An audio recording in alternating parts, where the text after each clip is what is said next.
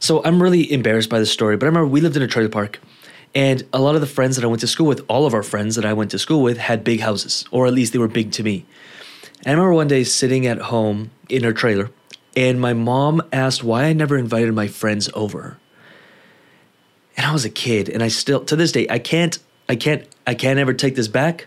And I have repented for years on this, but I remember looking at her and being like, because we live in a trailer, I wouldn't have any friends, or like I'm embarrassed to invite my friends over to our place. And she like broke down. I share this because today's video we're talking about money. And my parents had the whole, you know, I, I was born in uh, as a refugee in Italy because my parents were refugees in Italy. They fled Poland.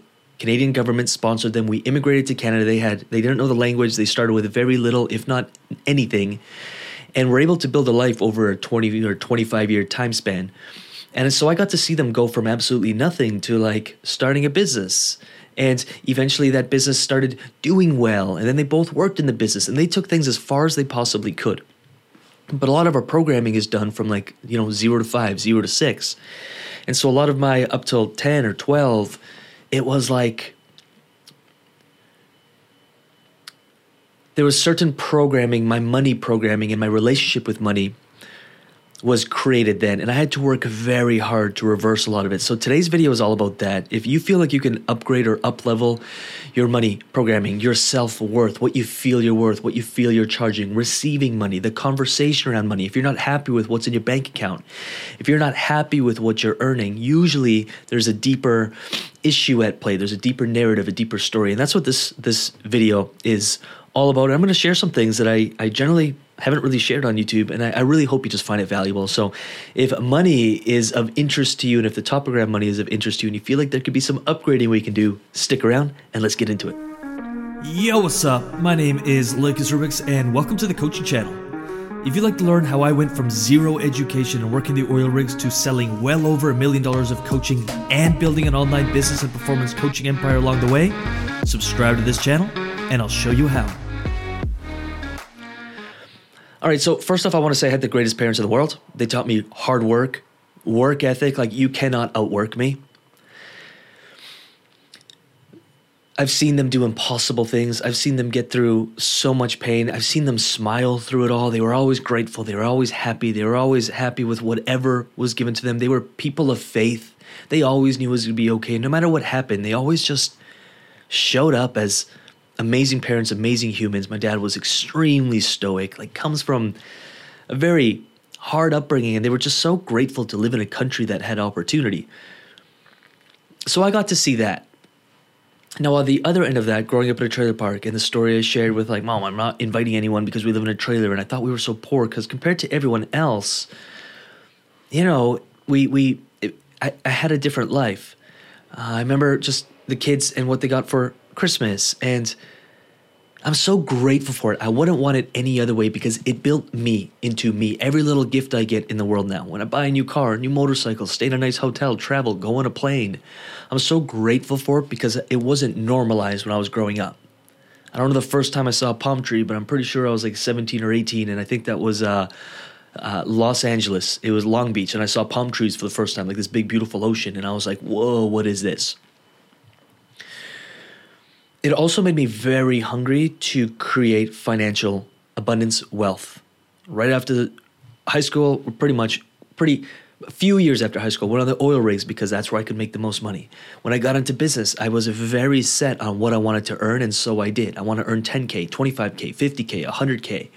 I was very driven by this thing called money, not for the paper, but for the freedom and for the opportunity and choices the money created. Now, along that journey, I had to rewire and reprogram a lot of money beliefs. We've done a workshop recently with clients inside the Coaches U just talking about money, and a few really interesting beliefs came up. And I was going to read some out, and that's where this conversation was going to start. I can either do what I love or I can make money. That was a belief that one of the clients had. I can make money doing what I love. I can't make money. Oh, wait, I have there we go. I have to work hard to make money. There's some truth to that, but we'll talk about that. Money is the root of all evil. That's something that I grew up around. Uh, money is really hard to make. Um, I have no control over the financial system. So we're talking about governments and we're talking about the Fed and all that. Money doesn't buy happiness. That was something that came up. Interesting. I used to believe that too. Uh, it takes money to make money. I used to believe that too. I used to have so much resentment towards people with money because I'm like, ah, if I could just get some money, I could really make something happen. And I could keep going. We had a whole bunch of it. I never had money to spare. It's hard to save money. I could keep going. All those beliefs I used to have. Those beliefs I have no longer. Money is easy and fun to make. I'm great at what I do, and so what I do isn't really work. I can spend a ton of time on my craft and I can make great money doing it. I can great I can make great money doing what I love. In fact, if you do what you love, you should get paid more because you're probably better at it and you're sharing the gift. You're getting people better results because you're doing what you love, you're doing what you're natural at. I used to think that if I had $5,000 in the bank account, that was a lot. And guess what? I always had $5,000 in the bank. Then I heard about the financial thermostat from Gay Hendricks in his book, uh, The Big Leap and I readjusted my thermostat. Ah, 10K, 50K, $100,000. Nowadays, if I don't have 100 grand just sitting there in a bank account just to buy whatever I want, I'm like, I feel like I'm going to die.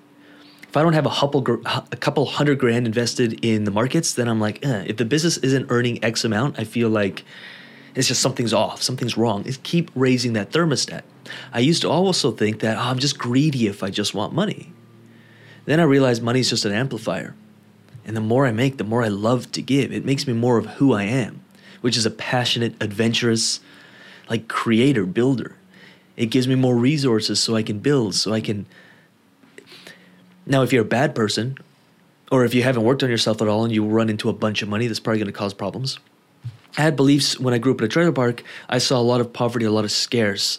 And I remember walking around with this for a very long time oh man, the, the memories are coming back. I, I remember buying a new Jeep. I started on the rigs. I bought a new Jeep. It was a Jeep Wrangler or whatever, two door, convertible. It was awesome. And I'm driving it down. I just moved to Vancouver. I'm driving it down Hastings Street, and I felt guilt, pure guilt, because there was all these. If you've driven down Hastings, you know what I mean. But we'll, we'll call it homeless and, and those who are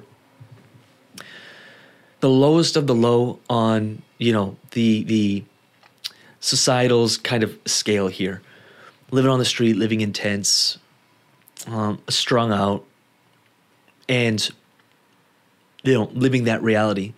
And I remember feeling so much guilt, like, oh my god, I can't believe I just bought a twenty-eight thousand dollar or whatever it was back then. This is pre-massive inflation. I can't believe I'm just like driving this around, and I could have just given it to these people. And I just felt guilt, like I almost cried. I'm like 25 at this point, and I used to really feel like an underdog in that people just didn't have it easy and that money was hard to make and those with money could make more money and they were like screwing over the lower class and the middle class or the lower middle class and that it was hard to get ahead and that the system was rigged against us i used to walk around on a day-to-day basis and that was my belief now try starting a business with those beliefs ah oh, the tax man's just out to get us ah oh, they're taxing me up the butt ah oh, they're this this that and obviously, clearly, I think you can put two and two together. It was very hard to build momentum and actually like create, make, exchange my services for money with those beliefs. My self worth and what I thought I was worth. Think about what that did to what I charged, what I thought I could charge. I was charging like 25 bucks an hour when I first got into coaching. That's crazy. I remember hiring a coach and they're like, you're going to double or triple that or I'm not even working with you. What are you doing? I was like, I don't know. It's pretty good money. and I could keep going. I could keep going. Like the the the journey and the struggle was real. And one day I just had to look in the mirror and say, I need to start rewriting these. What beliefs would support the next level of life? I started joining masterminds and programs and getting around people who had different realities, financial realities, and I just started jotting down what do these people believe? How do they operate? What do they do? Oh, they like genuinely enjoy what they're doing. They go with the flow. They're really great at what they do because they love what they do and they make a great amount of money. So you can love what you do and make money. Okay, let me rewrite that. These people don't even seem to work. Like they're always working, but they don't seem to be like working and burning out. They just love what they do. Maybe my definition of work can change. Ah, when we like when they're talking about price of something, they never say that's a lot. That's too much. Oh, I can't afford that. If they're looking at something that is out of their current Reality, they'll find, oh, I'll make a way to make that happen. Oh, let me talk to a few people. Oh, I'll, I'll figure it out. Oh, that's a worthy goal. We'll work towards that. Oh, yeah, we'll make that happen. I'd love to have that. Let's make it happen. It will be mine. Ah, very different. We've normalized saying things like, I can't afford that. Oh, that's too expensive. That's like shameful. Those words will never come out of my mouth. It's like, yeah, we, you know, the, the $12 million piece of property might be out of our range, but let's work towards it. Let's find a way to make that happen. I think that'd be an, an amazing goal. Let's go. Nah, I can't afford that. And it was years of work. And even to this day, every time the business hits a next level or a new contract, whatever, new expenses, new step cost. I remember when the business, we went through a season where it was like $50,000, $60,000 a month in expenses, which I understand to some is little. To me at the time, I was like, whoa, I'm spending 60 grand a month just to keep this business going. That's, I used to make that per year. Imagine what came up a lot of fears, a lot of doubt. And I had to sit with it and say, what's coming up? What are my beliefs? Why do I believe 60 grand is a lot per month of expenses? How can I rearrange that? How can I play a game of, ah, like if I could pay a million dollars in tax this year, it would probably mean we made five or six million dollars. Let me play that game. If we can raise our expenses and know that we're in the green every month, then it means we're making more month after month after month play a different game, have a different narrative, have a different script. And so, my invitation to you, if you're open to this, now, by the way, if you have anything to add, leave it in the comments. If something landed, just like this video and leave it in the comments. What beliefs do we have that may not be conducive or congruent to the people we want to be, the business we want to have, the life we want to have? What are the little gremlins that pop up and say, you know, all those little limiting beliefs that hold us back? What about money scares us? I know I've had this conversation with so many clients is the fear of success scares them more than the fear of failure. What what will happen if I do make all this money? Will my family, what will they think of me? What will people think of me? Will I be able to maintain it? What will I do with it? I don't know anything about money. Maybe I'm just comfortable right here. And that's a decision that we have to make in private.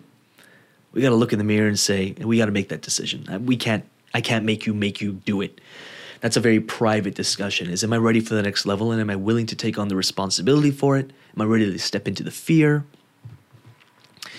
I, I feel like there's a part b of this video so stay tuned for that. I'm gonna i'm gonna wrap things up here but i just want to bring to our attention if we feel like we're spinning our wheels we're always in financial distress things just aren't happening aren't working have a look at the beliefs we have the scripts the narratives.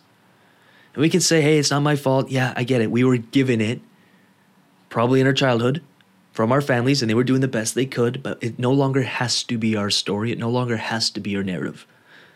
We can rewrite those. We're adults now.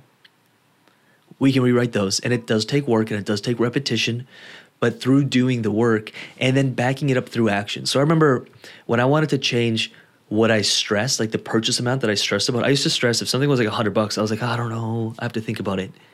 And I was like, ah, a couple hundred dollar purchases no longer i don't care. Because i know i can make that.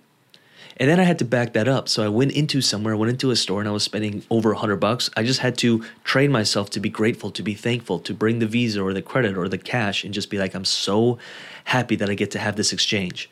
This is no big deal. Then it was hey anything over a thousand dollars? Nowadays i'm grateful. I could just like if i see a motorcycle that i like i'll just go buy it.